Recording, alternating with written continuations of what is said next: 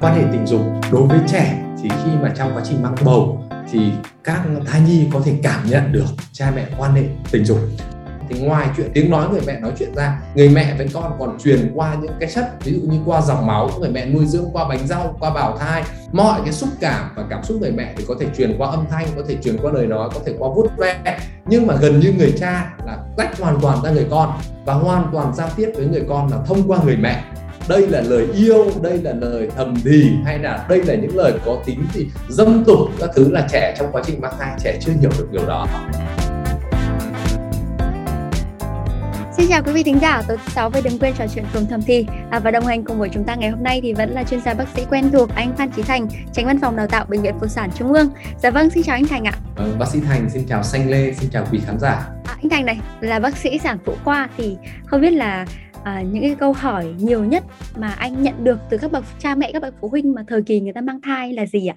À, các mẹ trong quá trình mang thai thì hỏi khá là nhiều từ các lĩnh vực vấn đề từ dinh dưỡng ăn uống làm sao cho thai kỳ khỏe mạnh tăng cân ra sao cho đến ngay cả những việc tế nhị nhiều mẹ cũng rất quan tâm đó là việc ví dụ như sinh hoạt tình dục trong quá trình mang thai thì phải sinh hoạt như thế nào có cần kiêng cữ hay không cũng như là nhiều mẹ băn khoăn là liệu rằng là quan hệ tình dục trong quá trình mang thai thì liệu các thai nhi có biết được chuyện đó hay không? Đặc biệt ví dụ như thai nhi là nữ chẳng hạn, thì có có ngại gì chuyện quan hệ tình dục trong quá trình mang thai hay không? À, thế trùng hợp quá hạn thì có một cái câu hỏi mà rất rất nhiều phụ huynh thời gian gần đây có bày tỏ thắc mắc với chương trình nhá.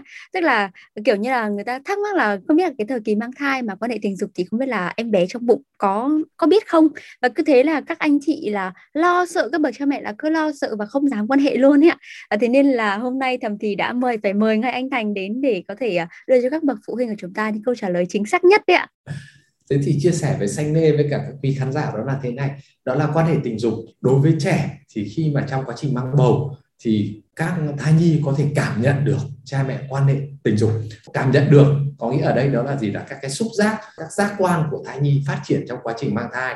Ví dụ như ngay từ tuần tuần thứ thì sớm, quý một thai kỳ là đã có những thay đổi vị giác của người mẹ, khứu giác của người mẹ. Rõ nhất, ví dụ như người mẹ có những cái biểu hiện ốm, ngén có thể thích ăn những món nhất định và không thích ăn những món nhất định, thì người ta cho rằng là hoàn toàn có thể là gì? Là những cái điều chỉnh vị giác do thai nhi quyết định cái vị giác của người mẹ, cũng như là những cái xúc giác, những cái tiếp xúc của thai nhi. Nhưng mà thai nhi có hiểu là cha mẹ quan hệ tình dục hay không? Thì thai nhi không biết được đây là quan hệ tình dục thai nhi chỉ biết được là có nghe thấy những giọng nói nghe thấy những cái việc mà gì kích thích này có thể những cái áp lực chúng ta tì vào bụng này hay chúng ta mát xa bụng người mẹ này hoàn toàn là những cái cảm nhận đấy thì sẽ truyền sóng xung đến thai nhi và thai nhi cảm nhận được. Theo hình dạng đó là những cái ví dụ như là vuốt ve này những cái lời nói những cái âm thanh thì thai nhi cảm nhận được thôi. Chứ còn thai nhi không thể hiểu được đây là gì là cha mẹ đang quan hệ tình dục hay không. Vì bản thân à. cái việc quan hệ tình dục cả trẻ lớn lên sau này trẻ cũng còn chưa biết đấy là quan hệ tình dục là gì À có nghĩa là chỉ có cảm nhận được thôi chứ không là dù nghe ờ. tiếng nhưng các em vẫn không biết được và không hiểu được đấy là gì. Đúng rồi.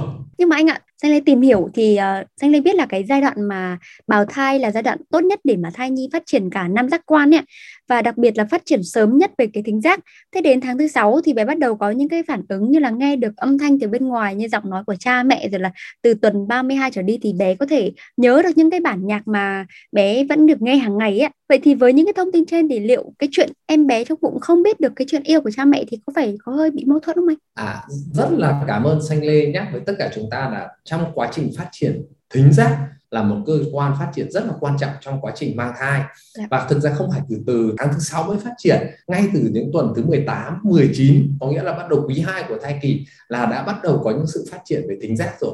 Và cơ quan thính giác là cơ quan hoàn thiện nhất của cơ thể thai nhi so với trưởng thành tức là khi mà sau khi thai nhi đẻ ra thì đã có kích thước của những cái xương dẫn truyền thần kinh trong tai là bằng kích thước của người trưởng thành. Và có thể nói là cơ quan thính giác là cơ quan cực kỳ quan trọng của thai nhi trong quá trình mang bầu. Bởi vì sao? Bởi vì khi mà thai nhi phát triển lên thính giác thì thai nhi có thể nhận được giọng nói của người mẹ.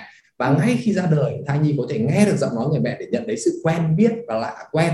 Thì cái đấy là một cái phản xạ rất quan trọng. Nếu mà chúng ta nói trong thế giới động vật thì nếu mà để mà thính giác phát triển tốt để giúp thai nhi có thể nhận ra đâu là nguy hiểm, đâu là thân quen, tại sao như vậy? Thì cái mình mới tận dụng cái điều này để mà người cha có thể giao tiếp với con. Bởi vì rõ ràng là nói là nếu mà so sánh thì người mẹ với con thì ngoài chuyện tiếng nói, người mẹ nói chuyện ra, người mẹ với con còn truyền qua những cái chất, ví dụ như qua dòng máu, người mẹ nuôi dưỡng, qua bánh rau, qua bào thai, mọi cái xúc cảm và cảm xúc người mẹ thì có thể truyền qua âm thanh, có thể truyền qua lời nói, có thể qua vuốt ve nhưng mà gần như người cha là tách hoàn toàn ra người con và hoàn toàn giao tiếp với người con là thông qua người mẹ. Do đó là chúng ta có thể thấy là mọi cái sự cử chỉ, âu yếm, vuốt ve, nói chuyện của người cha hàng ngày với con trong bụng mẹ là hoàn toàn đứa trẻ có thể nghe thấy được. Và nó sẽ làm quen dần với giọng nói của người cha trong bụng mẹ. Đấy là một cơ sở của cái vấn đề mà các mọi người có thể muốn thai giáo, muốn giáo dục, muốn nâng cao tình cảm cha con sớm là có thể làm được như vậy. Tuy nhiên, ở đây là trẻ chỉ mới giai đoạn đầu tiên trẻ mới chỉ giúp phân biệt được đây là tiếng nói có thân quen hay không thôi. Chứ còn trẻ cũng không thể phân biệt được đây là, ví dụ các lời thủ thỉ, yêu thương của hai vợ chồng với nhau, thì trẻ sẽ chưa thể phân tích hiểu được những điều đấy. Ngay cả chúng ta biết là gì, ngay cả khi trẻ ra đời, sinh ra rồi, những trẻ một hai tuổi, chúng ta nói chuyện, trẻ còn cần rất nhiều thời gian thì trẻ mới hiểu được, học được ngôn ngữ là còn phải giai đoạn rất dài sau này. Mà trẻ có thể hiểu được là gì? Đây là lời yêu, đây là lời thầm thì, hay là đây là những lời có tính thì dâm tục, các thứ là trẻ trong quá trình mang thai, trẻ chưa hiểu được điều đó. À nhưng mà quan hệ tình dục thì là cái hoạt động gắng sức ấy, và thậm chí là mỗi cái lần quan hệ thì được ví như là một lần tập thể dục. Xanh nhớ là cái số tâm thế trước thì anh có nhắc tới cái cụm từ là sex exercise ạ. Vậy thì liệu với cái việc vận động mạnh như thế thì cái hoạt động quan hệ tình dục nó có ảnh hưởng tới thai nhi không ạ bản thân quá trình mang thai là quá trình gắng sức. Do đó những người mẹ trong quá trình mang thai bọn tớ luôn khuyến cáo phải tập thể dục đồng hành để tăng sức khỏe của mình lên để tất cả cơ bắp mình hệ hô hấp hệ tim mạch có thể nuôi dưỡng được cho thai nhi. Bản thân trong quá trình mang thai hệ tuần hoàn cần hoạt động gấp rưỡi đấy, gấp 1,5 lần lên. Hệ hô hấp cũng phải hoạt động tăng lên để cung cấp cho cả máu của mẹ để nuôi cả con nữa. Do đó rất cần mẹ có những bài tập thể dục trong quá trình mang thai. Chúng tôi vẫn khuyến cáo các mẹ là gì? Đi bộ này ngày 30 phút này đều toàn bộ trong quá trình mang thai. Trừ những trường hợp đặc biệt thì chúng tôi mới khuyến cáo là không tập thể dục. Do đó nếu như các mẹ hoàn toàn có thể tận dụng là gì? Quan hệ tình dục được coi là những bài tập thể dục rất là tốt, giúp giảm đau, giúp tăng tuần hoàn đến tử cung. Đặc biệt, quan hệ tình dục khác với những bài tập thể dục khác, đó là những bài tập thể dục khác là bài tập sức khỏe toàn thân. Ví dụ chúng ta có bài tập cardio là tốt cho tim này, những bài tập chạy bộ này. Tuy nhiên, quan hệ tình dục thì ngoài các bài tập tốt cho tim mạch như vậy, thì lại cung cấp rất nhiều lượng máu đến tử cung và cung cấp dinh dưỡng đến tử cung rất là nhiều để nuôi dưỡng thai nhi. Do đó, về cơ bản, quan hệ tình dục là an toàn và giúp nâng cao sức khỏe cho thai nhi trong thai kỳ về cơ bản thì chúng ta thấy là gì? Các hoạt động tình dục là những bài tập thể chất cho mẹ và nâng cao sức khỏe, không chỉ thể chất mà cả sức khỏe tinh thần của người mẹ trong quá trình mang thai. Chúng ta thấy rõ ràng là sau khi quan hệ dục thì người mẹ giải tỏa được rất nhiều căng thẳng, giải tỏa rất nhiều stress và thứ hai là khi quan hệ tình dục nó tạo sự gắn kết hai vợ chồng, nó làm cho tình cảm hai vợ chồng gắn kết hơn. Thứ ba là quan hệ tình dục làm cho sức khỏe của toàn cơ thể, sức khỏe tim mạch tốt lên, nâng cao hệ miễn dịch của người mẹ chúng ta biết là có những nghiên cứu ra thấy rằng khi quan hệ tình dục đều sẽ giúp giảm cái tỷ lệ bị nhiễm cúm ở người phụ nữ, cũng như là gì quan hệ tình dục còn giúp nâng cao sức khỏe của sản chậm. Cả cái hệ thống nâng đỡ mà để đỡ cho thai nhi chính hệ thống sức khỏe sản chậm, thì đấy là những cái cơ sản chậm co bóp trong khi quan hệ tình dục. Khi đặc biệt người phụ nữ đạt được khoái sẽ giúp cho sản chậm khỏe hơn, đan chặt hơn, cũng như là giúp cho thai nhi sau này, đến lúc mà đi đẻ thì những cái cơ mà phải dặn đẻ nó khỏe hơn để giúp cho cuộc truyền dạ đẻ diễn ra thuận lợi, dễ dàng hơn do đó thì quan hệ tình dục có rất nhiều tác dụng trong thai kỳ.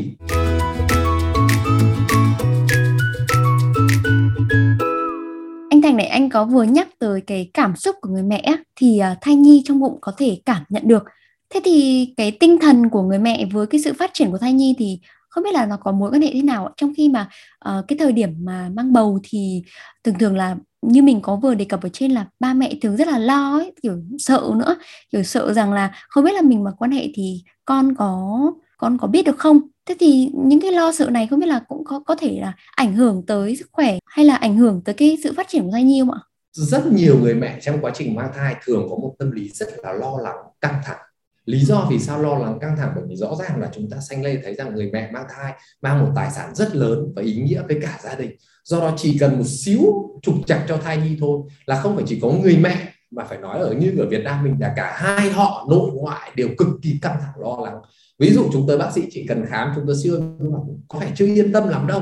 Chứ chưa nói là thai bất thường hay trục chặt gì, chỉ cần nói là phải theo dõi thêm thôi. Là tất cả các bố mẹ rồi đến cả hai họ nội ngoại đều cực kỳ lo lắng thế ví dụ giống như xanh lê đi ra đường xanh lê mang một tài sản rất là lớn thôi. Nhiều khi mình đi mình cũng lo lắng, mình thấy hồi hộp. Nữa là mình mang cả cái thai kỳ trong bụng. Do đó người phụ nữ mang thai về cơ bản chúng tôi thấy là thứ nhất đó là rất lo lắng và căng thẳng. Thứ hai là những cái nội tiết trong quá trình mang thai, người mẹ tăng lên, đặc biệt là cái nội tiết như là progesterone để giữ thai, người phụ nữ dao động rất là nhiều.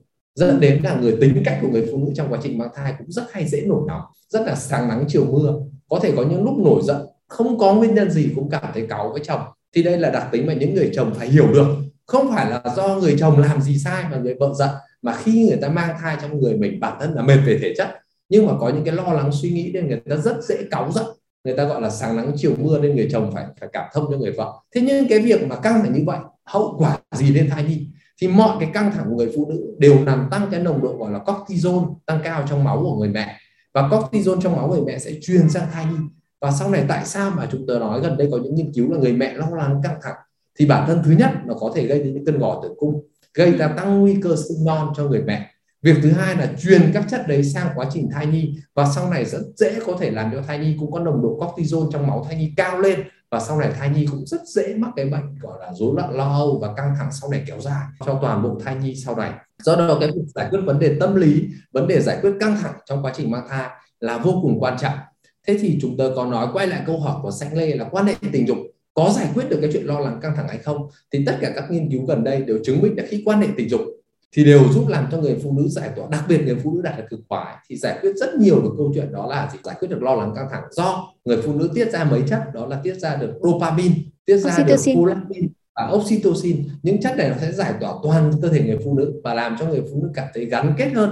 Gắn kết ở đây là gắn kết hai vợ chồng và gắn kết tình cảm giữa người mẹ và người con làm cho người mẹ khi sinh người con ra thì cảm thấy yêu thương đứa trẻ hơn nữa. Dạ đúng là mình thấy là cái tinh thần của người mẹ thì ảnh hưởng rất là nhiều tới thai nhi là thế. Nhưng mà um, anh ạ làm bố làm mẹ mà xanh thấy là lo cũng là lẽ đương nhiên ấy ạ. Nãy thì mình cũng có nói về cái lợi ích mà quan hệ tình dục trong cái thời gian thai kỳ nhưng mà chắc chắn là vẫn phải có những cái thời điểm hay là là trường hợp nào đặc biệt mà bố mẹ vẫn cần phải lưu ý nếu mà quan hệ trong cái thời kỳ này đúng không ạ? Thực ra bố mẹ rất là lo. Bác sĩ thành khám thì rất nhiều bố mẹ chia sẻ như thế này. Không phải chỉ người mẹ đâu người chồng cũng rất là lo. Lo thứ nhất là quan hệ tình dục. Liệu có gây sang chấn cho thai nhi không? Liệu rằng là gì gì dương vật có chọc vào đến đầu thai nhi không? Có gây sang chấn cho con hay không? Đấy là câu chuyện mà ngay cả người mẹ cũng rất lo. Mà người chồng còn cũng cực kỳ lo lắng.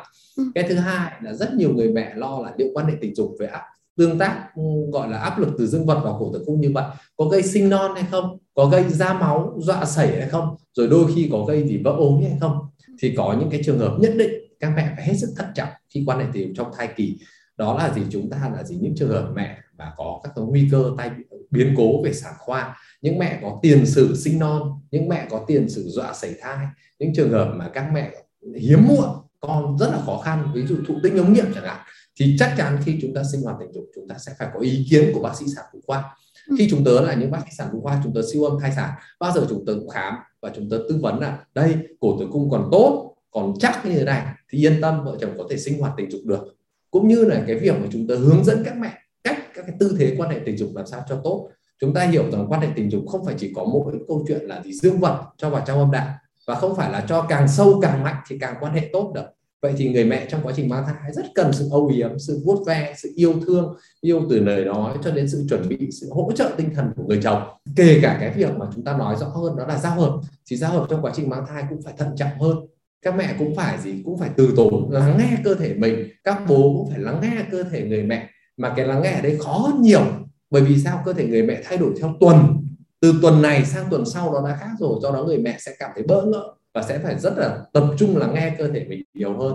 Cũng như khi sinh hoạt tình dục thì chúng ta cũng phải từ tốn, chúng ta làm từng bước một. Từ việc giao hợp thì nhẹ nhàng, từ phía bên ngoài đến các cái tư thế giao hợp làm sao nông thôi. Chúng ta không nên quá mạnh bạo do đó, rồi là những cái tư thế giao hợp làm sao người phụ nữ có thể chủ động được độ sâu của giao hợp. Chứ tránh những tư thế mà người phụ nữ bị cố định. Ví dụ như chúng ta nói tư thế cổ truyền người phụ nữ nằm ngửa người đàn ông ở trên thì rõ ràng là người phụ nữ sẽ bị cố định lại không thể lùi được. Chúng ta có nói là trong sinh hoạt tình dục trong quá trình mang thai có thể ưu tiên những tư thế ra người phụ nữ nằm nghiêng. Thế nhớ mà trường hợp người đàn ông mà đi vào sâu quá người phụ nữ có thể di chuyển ra phía trước hoàn toàn có thể điều chỉnh độ sâu của giao hợp để làm cho cái giao hợp nó an toàn hơn trong quá trình mang thai. Ừ, nó có hẳn tốt là ở trong từ quá trình mình từ phôi thai cho đến khi mà sắp sinh hay không hay là có cái thời điểm nào trong quá trình mang thai mà mình cần phải kiêng cữ ý, ý danh lê là thế đúng là danh lê hỏi rất hay đó là thai kỳ nó không phải là một cái cố định dạ. thai kỳ nó vận hành từ những tuần đầu tiên từ tuần thứ năm sáu bảy tám quý một thai kỳ sang đến quý 2 thai kỳ rồi sang quý 3 thai kỳ. Mỗi một cái đặc tính quan hệ tình dục trong một quý trong một cái thời điểm nhất định nó sẽ khác nhau. Ví dụ quan hệ tình dục ở quý 1 nó sẽ khác hoàn toàn quan hệ tình dục ở quý 2 và khác quan hệ tình dục ở quý 3 mình sẽ phải có những lưu ý như vậy. Thường chúng ta vừa mới nói xong đó là quý 1 thai kỳ là hai vợ chồng vừa mới bắt đầu thụ thai đặc biệt là những trường hợp mà vợ chồng trẻ lấy nhau lần đầu tiên thì ừ. vừa mới thử thai và chúng ta thử que có thai hai vạch chẳng hạn là hai vợ chồng rất là bỡ ngỡ lo lắng. Cùng với cả giai đoạn đấy là giai đoạn người phụ nữ thay đổi dữ dội về nội tiết. Thai nhi tiết ra rất nhiều nội tiết để có thể phát triển nuôi dưỡng cho thai nhi. Vì vậy trong tuần đầu tiên trong quý một người phụ nữ vô cùng ốm ngén và mệt mỏi cộng với cái tâm lý là vừa mới thử thai có thai xong, hơi sợ. Chắc chắn là nếu mà nhiều bạn trẻ à, đột nhiên mà thấy thử cầm que hai bạch lên là rất là bỡ ngỡ, tâm lý. Vừa yêu quý con, vừa đôi khi có một cái tâm lý lo lắng là chín tháng 10 ngày sắp tới như nào. Đôi khi các bạn trẻ còn kinh tế áp lực nữa. Còn bảo bây giờ khám thai ra sao rồi còn nghĩ đến nuôi con các thứ thế nào. Cái tâm lý bỡ ngỡ thay đổi, kết hợp với cái thay đổi thực sự về thể chất. Nhiều bạn còn không ăn được, ốm nghén, nôn liên tục. Nhiều bạn thì đang tự nhiên thèm của chua ốm nghén như vậy thì chúng ta thấy là những cái thay đổi trong quý 1 thường làm cho các bạn rất khó để có thể quan hệ tình dục được.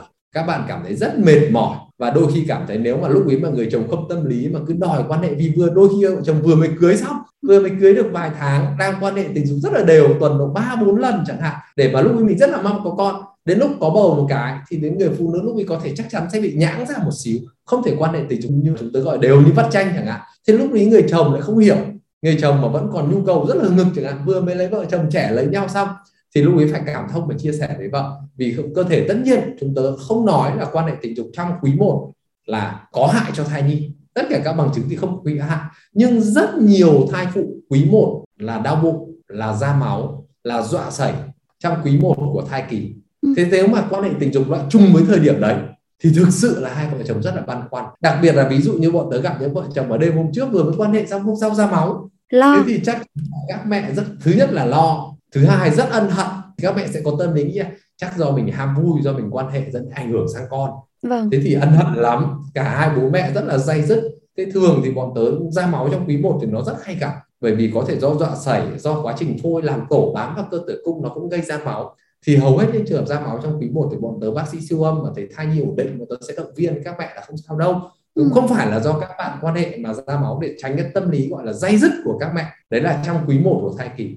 Thế à. quý 2 của thai kỳ là người phụ nữ bắt đầu làm quen với quá trình mang thai. Thai lớn lên thì các cái bỡ ngỡ sau một tháng trời mình bỡ ngỡ mình cơ thể nó hồi hộp đánh chống ngực dần dần nó quen đi bắt đầu làm quen. À mình bắt đầu là mang bầu rồi thai nhi nó yên ổn hơn người phụ nữ bắt đầu ăn uống được sức khỏe cũng yên ổn hơn khỏe mạnh hơn thì đây thường là giai đoạn các cặp vợ chồng bắt đầu trở lại sinh hoạt này và giai đoạn này là có người phụ nữ mô tả với bọn tớ thực sự quan hệ tình trong giai đoạn còn thăng hoa hơn cả những lúc mà chưa mang bầu ờ. có những mẹ mà lần đầu tiên đạt được lên đỉnh là ở giai đoạn quý 2 này. bởi vì quý 2 này là tất cả cái máu đi về cơ quan sinh dục rất là nhiều dẫn đến là các cơ quan sinh dục thường hơi cương lên kích thước lớn hơn so với bình thường. Và quan hệ tình dục thực sự là nhiều mẹ cảm thấy thăng hoa cả về thể chất cả về tình cảm hai vợ chồng cũng làm quen vượt qua giai đoạn đấy rồi. Nhưng mà niềm vui thì ngắn cũng chỉ đầy gang thôi.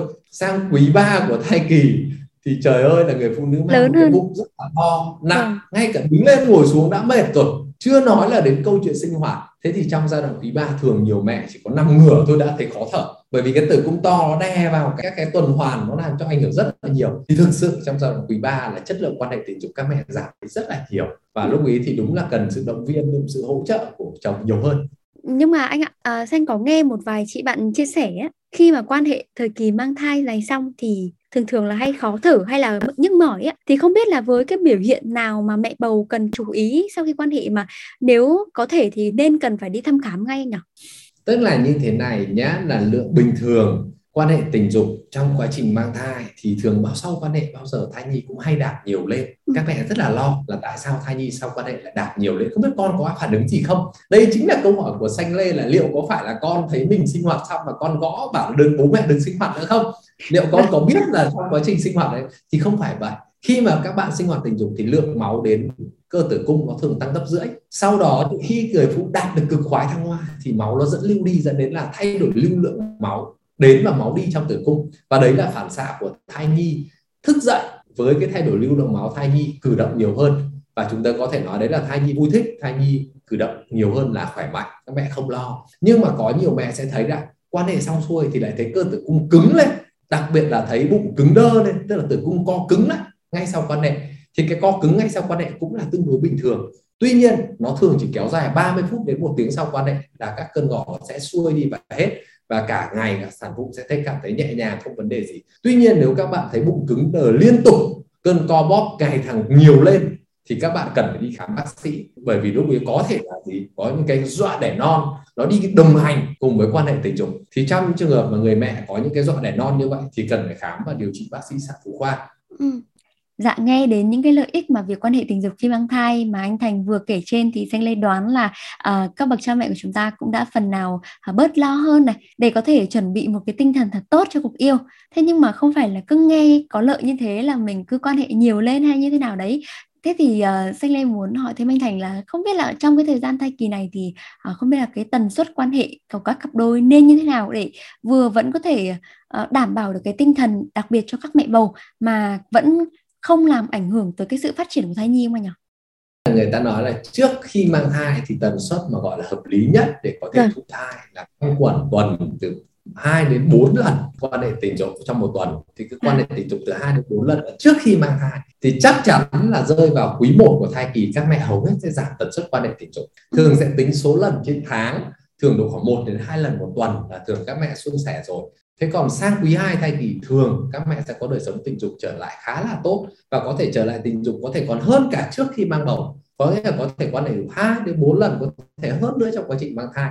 Tuy nhiên sang quý 3 thai kỳ, thường thì các mẹ sẽ quan hệ tình dục còn giảm nữa xuống. Đôi khi là có mẹ là cả tháng không quan hệ tình dục lần nào. Tuy nhiên là cái tần suất cụ thể bao nhiêu lần thì nó sẽ khác nhau giữa các mẹ và khác nhau giữa ngay cả một mẹ, nhưng ở các lần mang thai khác nhau. Có những mẹ lần mang thai trước thì quan hệ tốt lắm, nhưng sang lần mang thai này bảo em ốm nghén, em mệt, em không sinh hoạt được tí nào cả.